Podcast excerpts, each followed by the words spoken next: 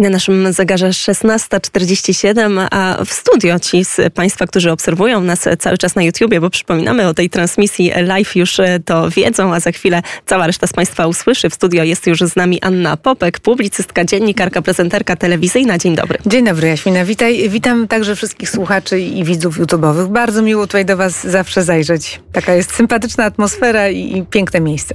Bardzo dziękujemy. Jest jeszcze piękniejsze, kiedy do nas dołączyłaś, ale też jest pewien ważny ważny powód, mianowicie chcemy opowiedzieć o ważnym projekcie i zaprosić na wydarzenie związane z klubem dyplomatów. Tak, bo posłuchajcie, pomyślałam sobie kiedyś, że mm, w Warszawie jest przecież bardzo wielu dyplomatów, ambasadorów, y, radców mm, handlowych, którzy tutaj spędzają czas, poznają nasz kraj, uczą się języka, y, ale zdobywają wiedzę, no tak jak mogą, czy, czy troszkę czasem przypadkowo, a czasem y, po prostu z doskoku, bo mają bardzo dużo swoich obowiązków. I pomyślałam, że byłoby wspaniale, gdybyśmy mogli stworzyć takie miejsce, miejsce, gdzie oni by dowiadywali się o historii Polski i najczęściej o tych aspektach historii, które nie są tak bardzo wyeksploatowane.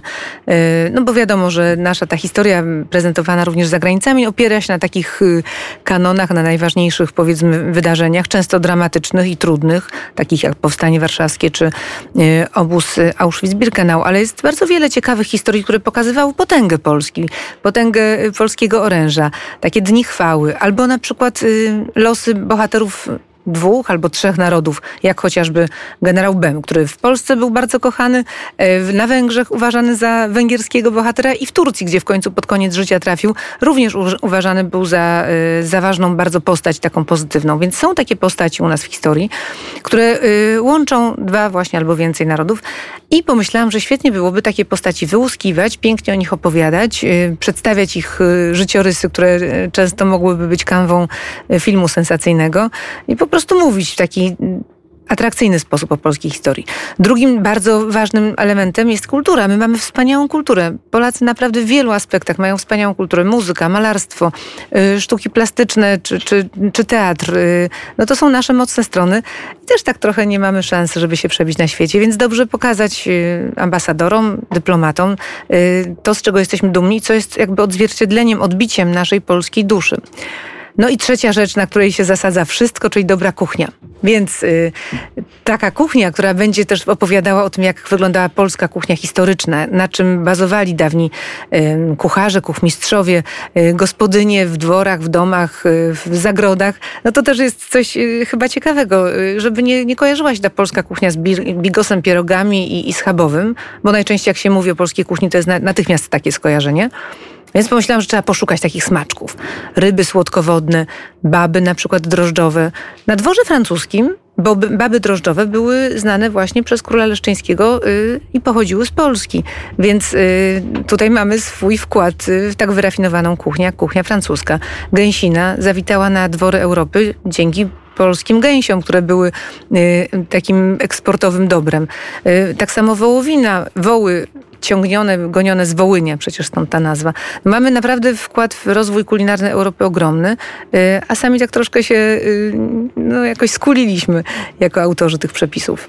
No właśnie, tutaj i nie tylko jako autorzy przepisów, bo zaczęliśmy właśnie od um, mówienia o polityce, o tych pewnych trudnych elementach w naszej historii. To inicjatywa bardzo potrzebna, ważna, ale też można powiedzieć, że e, w takim e, pewnym przełomowym czasie, no bo my teraz e, znajdujemy się naprawdę w zupełnym, można powiedzieć, takim przetasowaniu pewnego ładu, z którym mamy do czynienia. Mówimy o tym, że ta Europa Środkowo-Wschodnia może teraz zupełnie inaczej wyglądać. Mówimy o Europie kilku biegun, biegunów i o tym, że to jest właśnie szansa dla Polski, a przecież Polska to tak naprawdę naprawdę był kraj wielki, kraj imperialny. Tutaj od razu myślę sobie o e, książkach, o, o, o tak naprawdę też e, no, tak, taki, takim wielkim popularyzatorstwie profesora Andrzeja Nowaka, który w, w, tak naprawdę w sposób wyjątkowy, wspaniały opisuje te nasze dzieje i też nie bez przyczyny wspominam o profesorze Nowaku. Tak, to aby zaprosić pana profesora i żeby w ogóle poświęcić pierwsze spotkanie y, sprawą relacji Polska-Ukraina-Rosja, to był pomysł Polskiej Fundacji Narodowej, która jest naszym partnerem udziałem w tym trudnym i ambitnym przedsięwzięciu. No, gdyby nie ta fundacja, nie bylibyśmy w stanie, moja Fundacja Kulturalna Polska, malutka, dwuosobowa, nie byłaby w stanie w ogóle podjąć się takiego wyzwania. Poza tym chcieliśmy mieć kogoś, kto jest y, no, renomowany, poważny i, yy, i kto, kto jednak kojarzy się z państwem polskim i z dobrem państwa polskiego. Więc yy, Polska Fundacja Narodowa zaproponowała, aby pierwszy wykład, yy, pierwsze spotkanie dotyczyło tych relacji polsko-ukraińskich, a ja byłam świeżo po wysłuchaniu właśnie wykładu pana profesora Andrzeja Nowaka w Krakowie i widziałam, jakim on się cieszy po prostu uwielbieniem. No to jest geniusz, naprawdę geniusz. używam tego słowa świadomie i bez przesady. I jak precyzyjnie i ze znawstwem opowiadał tej historii, jak to się stało, jak, jak te nasze relacje przebiegały, gdzie były te takie punkty zwrotne, co stanowiło o tym, że, y, że Rosja urosła w siłę, a Polska i Ukraina no inaczej wyglądają po latach. Więc zaprosiliśmy pana, pana profesora i pan Andrzej Nowak będzie naszym gościem na inauguracyjnym spotkaniu Klubu Dyplomaty. To spotkanie odbędzie się w Pałacu pod Blachą, czyli vis-a-vis redakcji Radia Wnet. To jest też takie mało znane miejsce, chociaż niezwykle piękne, bo należy do Zamku Królewskiego, ale najczęściej się omija e, tę część, ten budynek, on jest po prawej stronie zlokalizowany zaraz w koło Zamku Królewskiego. Yy, osobne miejsce to był, to był pałac należący przecież, przecież kiedyś do księcia Józefa Poniatowskiego i tam właśnie w kilku salach odbędzie się spotkanie z panem profesorem Nowakiem.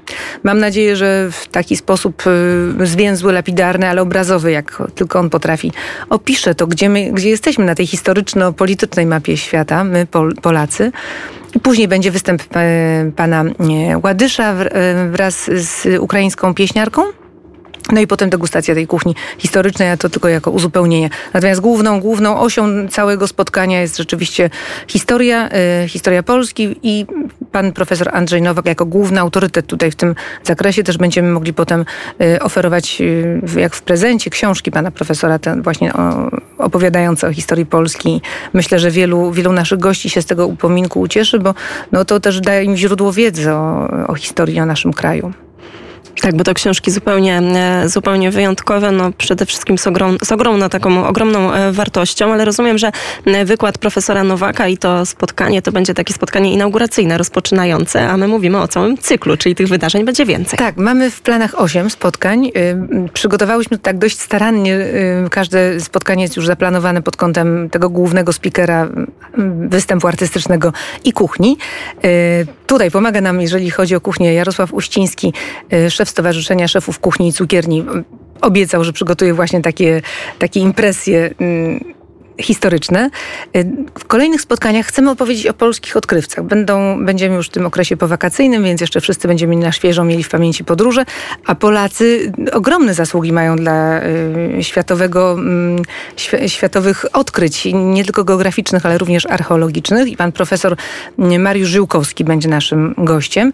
Ten sam zresztą, który jest y, prezesem polskiego oddziału The Explorers Club, także to jest też autorytet ogromny, jest archeologiem y, i ten sam, tuż na marginesie, ale to też wątek podobny, pokrewny, organizuje wręczanie nagrody imienia Benedykta Polaka. To jest fantastyczna w ogóle inicjatywa i to osobny temat. Yy, tylko nadmienię, że w najbliższą sobotę właśnie w Pałacu Kazimierzowskim tutaj w Warszawie odbędzie się przyznanie tych nagród. To są nagrody dla polskich odkrywców, którzy robią rzeczywiście potężne odkrycia yy, i w dziedzinie nauki, i w dziedzinie zdobywania wiedzy o świecie.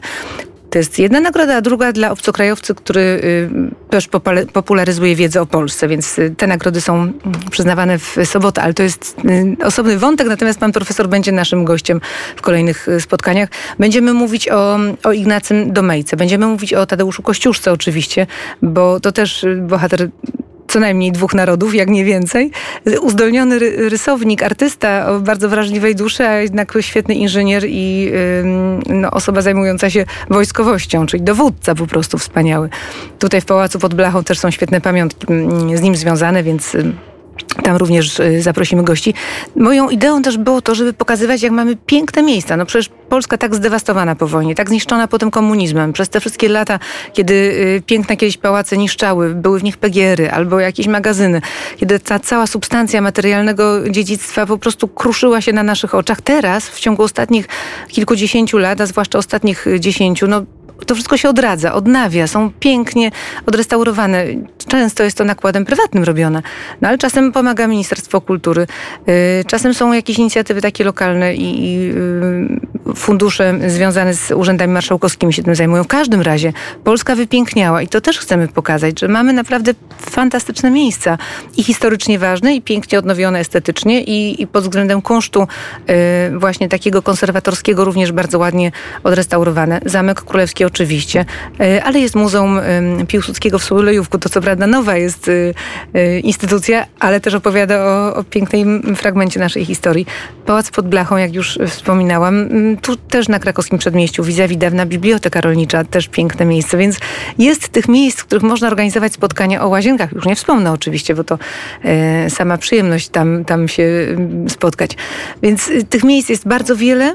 Mm, Wilanów także, Villa Intrata, gdzie w ogóle tam fantastyczny zespół tego Muzeum Pałacu w Wilanowie odbudowuje kuchnię historyczną kapitalnie potrafią y, odtwarzać właśnie dawne przepisy, wydają wspaniałe książki, na przykład Compendium Ferculorum, czyli dawna pierwsza polska książka kulinarna.